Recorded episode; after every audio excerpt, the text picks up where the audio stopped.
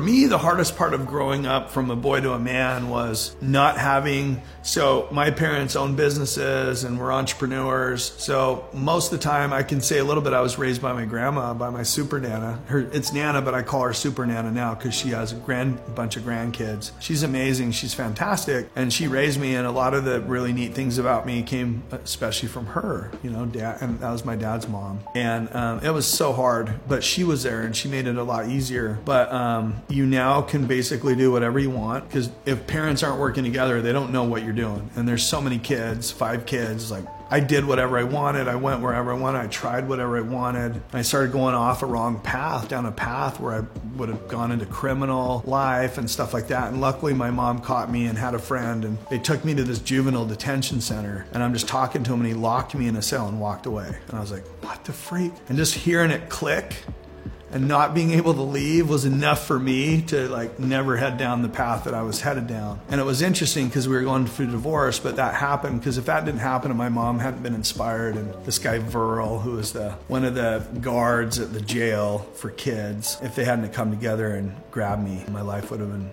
probably very different, especially with all the energy I have. Mastermind criminal, you know.